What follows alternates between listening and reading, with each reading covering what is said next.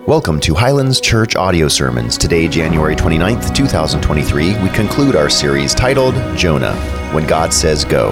Today's sermon, The Heart of God, will be taught to us by Pastor Kevin Newell out of Jonah chapter 4.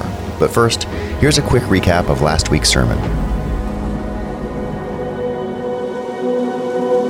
God, in His sovereignty, He put people around you uniquely because God knows the way that you talk about Him is going to be different from another person. The people He's put around you in His sovereignty, knowing the condition of their hearts, are the people that He wants you to tell about Him. Don't overcomplicate it.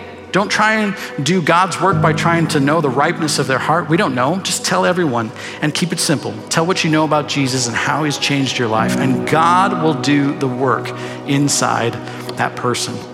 And now you might say, yeah, but the person I'm thinking of, they're super against God, like bumper stickers on the car, raging atheists. They don't want anything to do with God. I mean, there is no way. But, church, God reaches the unreachable. Jonah chapter 3, that's the beauty of it. These Ninevites in the city of Nineveh, there was no way. They had everything they wanted power, fame, prestige. They wanted to conquer the Israelites, not, not bow down to their God. From the outside, they didn't look ripe at all. But God knew that they were right where He wanted them. If you go back and read through the whole book, you, will see a phrase that comes up over and over and over again, and it's Jonah said, or the Lord said to Jonah. The Lord said to Jonah. The Lord said to Jonah a second time. God is audibly speaking to Jonah. I've never had the privilege uh, or the great fear of God audibly speaking to me. I just haven't. Uh, but I can tell you there have been times, there have been moments that I would without a doubt say, God, through the power of His Holy Spirit, is speaking directly to me. And so I want to set one of those moments up for you uh, because I think what God shared with me would be the same thing He would say to us through Jonah today. Uh, I was out of town uh, with a buddy of mine from Chicago. And uh, like two dudes late at night, we looked at each other and we thought, man, I'm hungry. And we deliberated about where to go and we argued back and forth. And then he asked me a question that forever changed my life. He said, Hey, have you ever been to White Castle? Never been. Get in the car, let's go. So we hop in his car, and he's filling my head full of uh, glorious stories of cheese sliders and grilled onions and crave cases. And we make our way to where the White Castle is. But for reasons that we didn't realize at the time, but would soon become evident in just a moment, we had to park across the street because they had shut the street down, and there was a huge party going on between us and the White Castle. And I looked at him and I thought, there's a thousand people in between us and where we want to go to eat. And he said, it's worth it. Let's go. I said, all right. So we get out of the car and I quickly begin to make my way down to this party taking place in the streets. And I realize this is no church picnic. Uh, this is a party. There are red solo cups everywhere you could look. There are yardsticks full of some sort of green concoction. The bitter smell of herb is in the air. I mean, it is a party. The music is pumping and people are going nuts.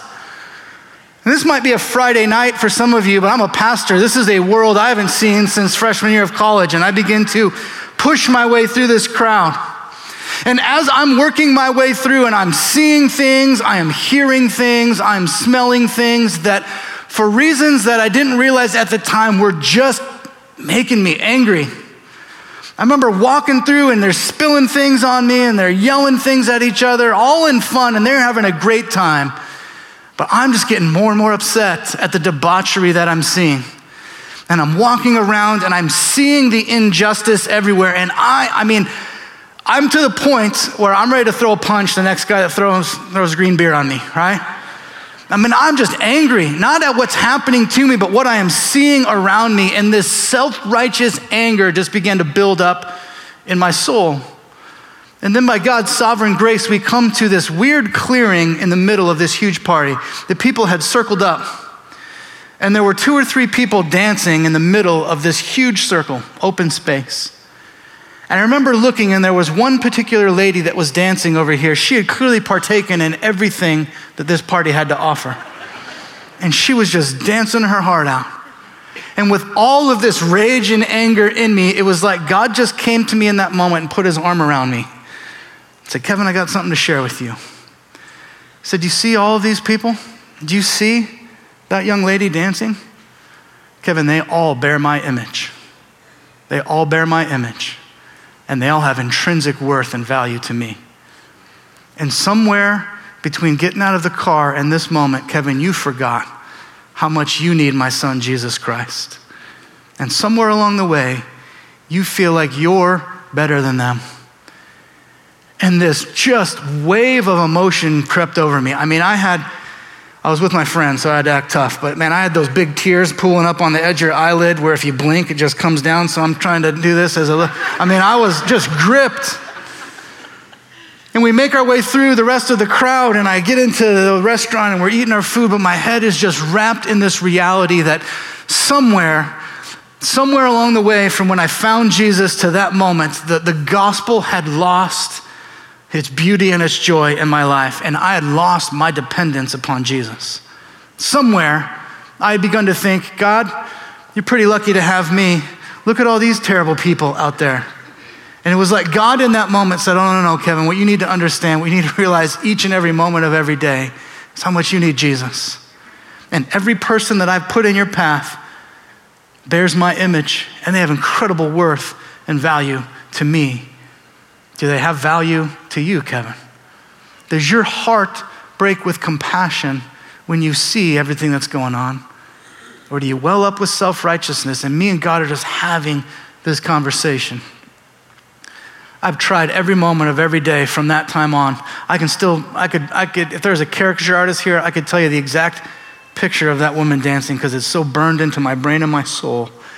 Where God basically said, Kevin, today's the day that you're going to stop being a self righteous little punk and you're going to start seeing the world as I see it.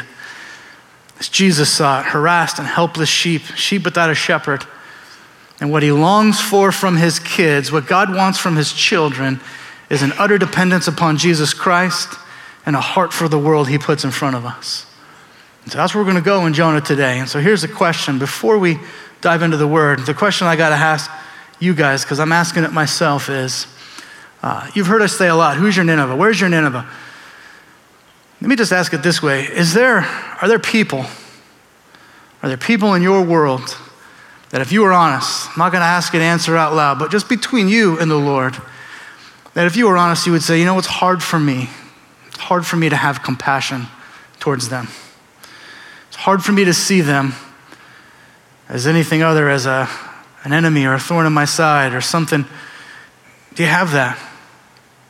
Some of you, man, if we're honest, it might be an entire race of people. And I'm asking you, can you see them as image bearers of God? For many of us, at least from people that I've interacted with, it's people that share a different ideology than us. Maybe they're from a different political affiliation, and we have a hard time seeing them as anything other.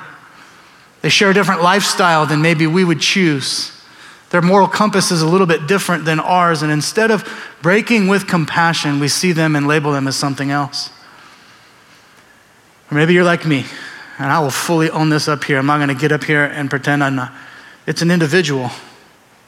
There's a single individual in your life that, if you were honest between you and the Lord, Compassion is not what comes out of you. Can we own that? Can we own that reality? And can we sit here as brothers and sisters in Christ in the house of God and go, God, here I am. Would you do work on my heart in a way that only you can? Would you show me how much I need Jesus? And maybe that twinges our heart just enough to get us going in this message of compassion for the world around us. So let me pray for us with that on our minds and hearts, and then we'll dive into Jonah this morning. God, I thank you for your patience and your grace with me.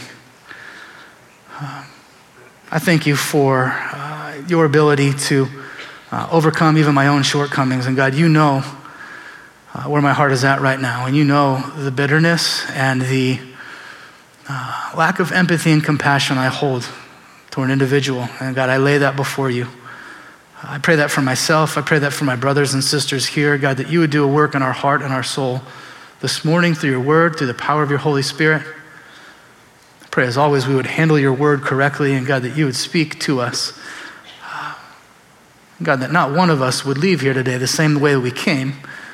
Um, but somehow, God, that you would help us look a little bit more like your son. God, maybe have a heart a little bit more in line with his as you do what only you can do, and that's change us from the inside. So we love you. We thank you. We pray this in Jesus' name. Amen. Amen. So we're going to be in, in, in, Jonah 4. Let me go to Jonah chapter 3 and pick up the last verse that Brendan shared with us last week because I think it's very interesting. Uh, here's what chapter 3, verse 10 says When God saw what they did, who's the they? Ninevites. When God saw what the Ninevites did, how they had turned from their evil ways, God relented of the disaster that he had said he would do to them, and he did not do it. The people of Nineveh repented and turned to the Lord. Pick it up, chapter 4, verse 1. But it, what's the it? The fact that they repented and God didn't destroy them. It displeased Jonah exceedingly, and he was angry. He was angry. So here, let me, let me contextualize this for you a little bit. Uh, Jonah shows up in Vegas, stands outside the Bellagio fountains, and just shouts out, You're all going to burn in 40 days unless you turn to the Lord and they all turn to the Lord. Blackjack dealers put their, their cards down, bartenders come out, brothel owners shut down, mob bosses come up from the sewers, and they're like, that's it, we all need Jesus. And that makes Jonah angry. I mean, this guy is the evangelistic hero, and yet he's angry, he's bitter, because in his mind, these people didn't deserve God's grace and mercy. He wanted justice, he wanted judgment. And like a hungry dude on his way to White Castle, he's looking at this group of people going, oh. But you're going to see, you're going to see this morning, we're going to look at two hearts, right? You're going to see Jonah's heart, incredibly calloused, incredibly calloused. But then you're going to see the heart of God, which is full of compassion, not only for the people of Nineveh, but also for his man Jonah. And he's going to pursue, pursue Jonah in some pretty cool ways as we roll through the rest of this. So Jonah's angry. And now listen to the things that he is angry about. You're going to hear many of these are things we just got done singing about. This is what makes Jonah angry. Here we go, chapter 4, verse 2. And so Jonah prays to the Lord, and he said, Oh Lord, is, it, is not this why I said when I was yet in my country? That is why I made haste to flee to Tarshish, for I knew. You knew what, Jonah? Here's Jonah's theology on display. For I knew that you are a gracious God, a merciful, slow to anger, and abounding in steadfast love, and relenting from disaster. God, you know why I'm angry at you? You're gracious, you're merciful, you're abounding in love, and you're slow to discipline people. Now, I've made a lot of people angry. I've made some people angry here, and I've only been here for five minutes, right? Never have they looked at me and gone, you know what, Kevin, you know what I hate about you? You know, just, mm, you're so gracious, you're so merciful. You just love people all the way through, and your patience, it just drives me nuts. No. And yet, that's what Jonah's doing with God. Why? Well, if he's honest, he's just like me. I want God's grace, I want God's mercy, I want his unrelenting love, and I always want God to not punish me the way that I deserve. That I want. But sometimes I don't know if I necessarily want that for other people that bear God's image. And that to me is where Jonah's heart has grown hard. His theology is right. God, you are these things, without a doubt. This way his theology is right. Coming the other way his theology is bad. He forgot. The same way I think we forget who we are in the eyes of God. His kids, absolutely. Loved as his children, absolutely. But sinners in need of a Savior, oh, you better believe it. And the morning that you wake up, or I wake up, and I will be honest with you, there's a lot of mornings. The mornings that I wake up and I don't acknowledge my utter dependence upon Jesus Christ and my absolute need for a Savior is the day the enemy rubs his hands together and goes, This is going to be a good day. Because I got Kevin right where I want him. Self reliant, self dependent, no longer realizing how much he needs Jesus. We can do some good work here. And that's where Jonah's at. God, I'm angry because you are good, gracious, loving, merciful, and they don't deserve it. Stopped seeing them as image bearers and started seeing them as something else. Let's keep going. Chapter 3, or chapter 4, verse 3. Therefore, now, O Lord, for the first time of many times, you're going to hear him say this statement God, just take my life. It's better for me to die than to live. And God, in his grace and compassion, looks at Jonah and says, Jonah, do you do well to be angry? It's almost like Jonah, can you, can you take a step back just for a second? Can you listen to what just came out of your mouth? Can you listen at all the things you're mad at me for? And anything on that list, are you really that angry about that? Do you do well to be angry? But Jonah's going to act like a two year old and he's going to throw a fit. And so what does he do? So Jonah went up out of the city and he sat down on the east side of the city and made a booth for himself there. And he sat under it in the shade till he should see what, be, what would become of the city. So get it. And so God, Jonah's yelling at God, and God goes, Do you do well to be angry? And Jonah, like a little four year old, oh, ah, fine, and just goes and pouts up on a hill. Okay, so picture Jonah sitting up here on Pinnacle Peak. Very top of the peak, just sitting up there, arms folded. Mm, God, you're so good. Mm. I can't wait to see what you're going to do to this wicked city. And longing in his heart for a Sodom and Gomorrah 2.0 to take place, looking down upon the valley, wanting them to perish. His heart just full of bitterness. Now, go back to chapter 3. How many days did Jonah say it might take to throw, overthrow the city? 40 days. Was Jonah up there for 40 days? 40 days full of, uh, of anger and bitterness in his heart, looking out over the city, going, maybe it's today. Maybe they're going to get what they deserve today. Counting them. I don't know. But you're going to see Jonah's heart was callous. God's got a heart of compassion.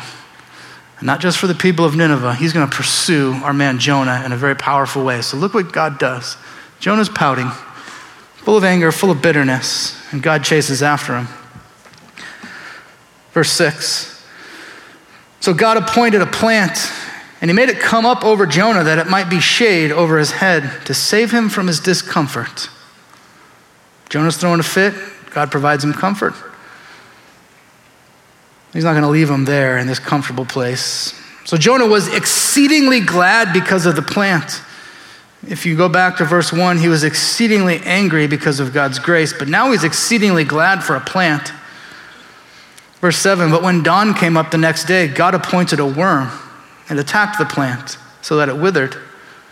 When the sun rose, God appointed, third time God's appointed something. God is absolutely in this, chasing after his man. God appointed a scorching east wind, and the sun beat down on the head of Jonah so that he was faint. And again, Jonah asked that he might die.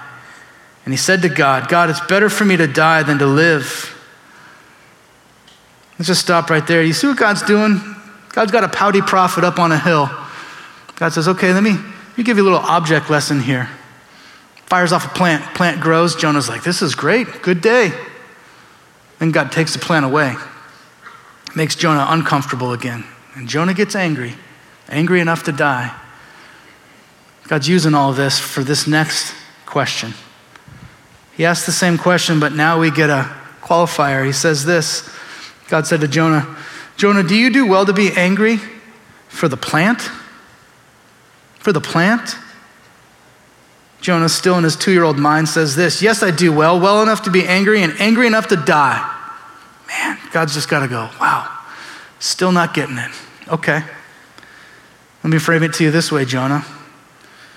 So the Lord looks at Jonah and says this You pity this plant. You didn't make this plant grow. You didn't labor for it, nor did you make it grow. It came into night, came into being in a night, and perished in a night. Here today, gone tomorrow. Your heart is upset and angry over a plant that grew and died inside of 24 hours. Verse 11. And should I, Jonah, not pity Nineveh, that great city? In which there are more than 120,000 persons who do not know their right hand from their left, and also much cattle? I'll give you the breakdown of, of the two things talked about here the people and the, the cattle in just a moment. But let me set it up for you this way Jonah's upset about a plant, he didn't make it grow. Here today, gone tomorrow. God says, You pity this plant? Jonah, stop for a second and look out at this great city. Do you see all the, the, the moms, the dads, the sons, the daughters, the people that bear my image before you? I think in my head, when, when God starts saying, You didn't make it grow, you didn't take care of it, God's thinking, But I got Jonah, I did. I took care of all these people. From the day they were born until this moment, I've provided for them both in protection as well as food, water, family, relationship. I've done all that I can to raise these people up for this moment, and you can't see it. You know who Jonah is? He's me on the front side of that party, unable to see the image bearers of God before me, no matter what they were doing, no matter how wretched and debaucherous their behavior was, they had intrinsic worth and value to the God of the universe. And I missed it because I was so proud of myself and my moral stance. And it took God bringing me to the middle of that group and saying, you know what, Kevin? You need Jesus just as much as that girl. Because the only difference between her sin and yours, she's having a whole lot more fun in hers than you are. and I remember thinking, God, you are absolutely right. You are absolutely right. I need Jesus more than she does, and she needs you more than I do. That's why God sent Jonah to a group of people, lost absolutely. Qualifier here 120,000 persons that don't know their right hand from their left. One of two options. One option is God's talking about all the kids. Jonah, look, if you don't have pity for the adults, have pity on the kids. They don't have a choice in this. They don't know right from wrong. That's one option. I tend to think it's, it's maybe the, the second side. Jonah, look, there's wicked people out there, people that should know better, but there's 120,000 people at least in this city that just don't know any better. They don't have no understanding of one true God. They have no idea that what they're doing is wrong because it's just become a part of their culture and society. It's how they were brought up. Do you have a heart for them? and also much cattle. This is always the what? Well, I think it's God saying, Jonah, if you don't care for those people that bear my image, here's what I need you to understand I do care about them. I do care about them. I don't care just about them. I don't care just about the ones that don't know any better. I care about the beasts of the field. I care about the cattle the ones that fertilize their fields and, and, and they use as, as, as means of creating crops and their, their sustenance for them. Jonah, I have a heart even for the food. And yet you can't even have a heart for these people? Jonah, you've missed it. Your heart has become so callous. Now, I'm going to come stand way over here because I got no I got no biblical evidence of this at all other than the book we just read. I think Jonah finally figured it out. I think he did. It ends weird with also the cattle and then just, I think Jonah figured it out. Because that's how we got the book. We got a pretty insider information on the life of Jonah. I don't think somebody wrote this down on years later. I think they heard it from Jonah, and I think eventually Jonah got it. I think eventually he got it. I think eventually he figured out wait, no, no, no, my heart had grown so callous, I stopped seeing the world through the lens of the Lord, as image bearers of God. And I stopped realizing how much I need God's grace and God's mercy and God's love. And so now I spend every moment of every day wrapping my arms around the cross with all that I've got. And when I live in that space, humility comes. And on the heels of humility comes compassion and love and grace for anyone God puts in your path because they bear God's image. They bear God's image. And until we get there, until that's the qualifier for whoever God has in front of you, I think Satan wins I was talking with some, some good friends even this last week. They were telling me great stories of, of, of ways in which this has happened in their life. But you know what was interesting? Every time the story started off with a, with a similar descriptor of the people. Oh, Kevin, let me tell you about uh, what, the, what the Muslim immigrants are doing in the countries they're moving into. Hey, Kevin, can I tell you about someone from the LGBTQ lifestyle and what God did in their life. And then one, not so encouraging, but let me tell you about what a political party that differed from their view did. And they, they labeled them that way. And all, all stories, all different. But where I feel like we miss it is they're not Muslim immigrants, they're image bearers of God. They're not Republicans or Democrats, they're image bearers of God. They're not LGBTQ persuasion. They're image bearers of God and they have intrinsic worth and value to God Almighty. And until they matter to me, Until my heart breaks with compassion, the enemy has won a little victory over my life, and I've forgotten who I am to God. His son, absolutely, in need of a Savior, you better believe it.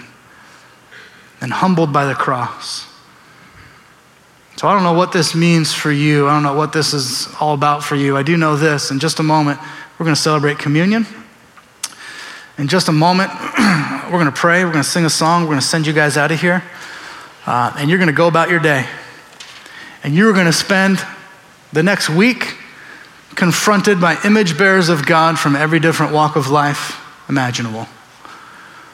My hope and prayer has been uh, just that on some level, in some way God would give us eyes to see the world as He does. And with compassion in our heart, uh, maybe we would look for the opportunity to brag on Jesus. To brag on Jesus. I said that this week, and Thomas goes, Kevin, that's cute, but what does that mean? Well, let me think, think of it this way. Um, you ever brag on your kids? You ever uh, shoot a great round of golf and want to brag about yourself? If you're a Chiefs fan and they win today, you want to brag on your team a little bit? Like, we have no problem bragging on things that we are, we are enamored with. So, so, can we be enamored with the gospel? Can we be enamored with the fact that the God of the universe came to this earth, gave his life so that I could be forgiven of all things, so that this grace, mercy, and compassion of God, I could experience it? Does that well up in me at all to when God puts an image bearer in front of me, somewhere in the back of my mind, I'm just thinking, God, if you give me the opportunity, would you let me brag on your son? Would you let me tell him? Now, what I'm not telling you to be is uh, when the poor Amazon delivery guy walks up to your house tomorrow, don't kick the door open and go, Jesus! Ah! No. Don't be that guy. That's different, right? But can you see the Amazon delivery guy? Not as Amazon delivery guy, as the image bearer of God that he has put on your doorstep. And maybe you just say, Good to see you, sir. God bless you. God bless me. Man, let me tell you what Jesus Christ has done for my life. Maybe that opportunity presents itself. Maybe it doesn't. But if we can start seeing the world through that lens, we're a lot closer to looking like Jesus than we were when we came in. Let me read you one last passage. You guys just, you guys are experts on the book of Romans. You studied it for nine years. Uh, let's take a look at Romans chapter 10, right? Here's the Apostle Paul. Here's the Apostle Paul, and I want these, these words to echo in your heart as you understand and realize that God is sending us out. We started this series off. Jeff got up here and said, You need to go. You're being called to go. Uh, you're going to go to brunch. You're going to go to your kid's school tomorrow. You're going to go to the gym this week. You're going to go to work. God's calling you to go. Listen to what Paul says Romans chapter 10, verse 14. Actually, you know, before we get there, let me put this in this context. Think of this as 120,000 that don't know their right hand from their left. Think of this as all those people that maybe like me, you have a tendency to go, oh, man, they just don't get it. You're right, they don't. They don't because they have never heard, they don't know. And so this is what Paul says to those people that God's going to put in front of us. How will they call on him, being Jesus, in whom they have not believed? And how are they to believe in him in whom they have not heard? And how are they to hear without someone preaching? And how are they to preach unless they are sent? As it is written, how beautiful are the feet of those who preach the good news. How beautiful are the feet of those who brag on Jesus. You don't need to have all the answers. You don't need to have an apologetic argument. God is most pleased when we brag on his son. And that's all he's asking us to do. How are they to know if they've never heard? Well, God's going to send us out. Maybe there's an opportunity for us to brag on Jesus, share the good news. I'm going to close with this as we are about to take communion together. You know, Communion is interesting. It's, for some of us, we, have done it so many times it can just become a thing we do. Oh, yeah, that's right. I didn't get mine. If you didn't get yours, throw your hand up. We'll, we'll get somebody to bring that to you.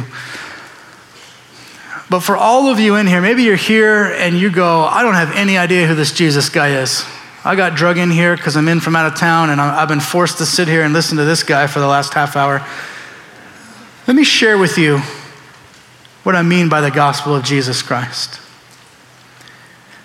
See, all of mankind bears the image of God. We were created in his image. You can read that on page two of your Bible. We're made in God's image. But on page four of your Bible, mankind fell. God said, Don't do this. We said, I think I got it figured out, and we chose poorly. From that point on, sin entered this world. And whether you want to acknowledge it or not, I've got it, and you've got it. You can call it a mistake. You can call it a bad decision. You can say, well, I don't always get things right. You can call whatever you want. The Bible calls it sin. And God says, I can't have sin. I can't tolerate it. Sin equals death. And so, me, like you, are destined to die physically, but also spiritually. That's where we're headed. And that's where we were headed until the God of the universe said, No, I love you guys too much to leave you in that state. So I'm going to do something unheard of. I'm going to come down there. And so God comes down to earth in the form of Jesus Christ.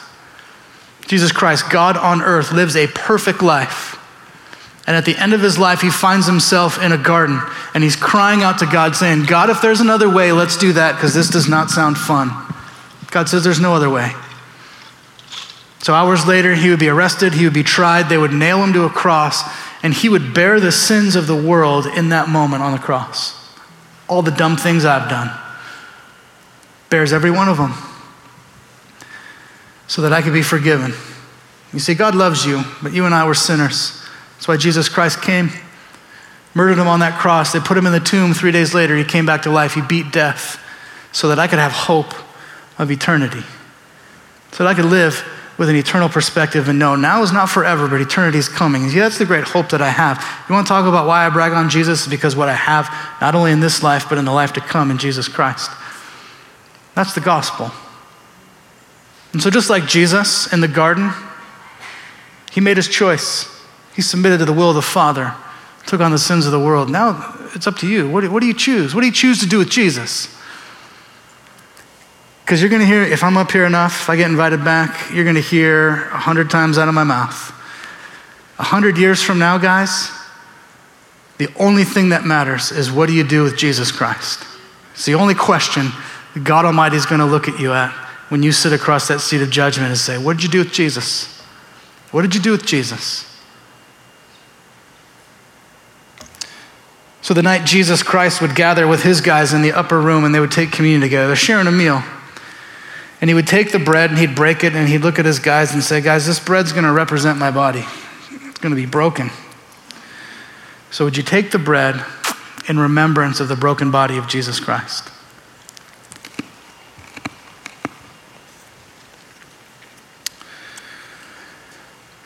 And then he would take the cup and he would look his guys in the eye and they have no idea what's about to come. But he would say, This cup is going to represent my shed blood, shed on your behalf, ushering in a new covenant of my grace. As often as you take the cup, would you remember me? So, would you take the cup, the blood of Jesus Christ, in remembrance of the sacrifice he made for you?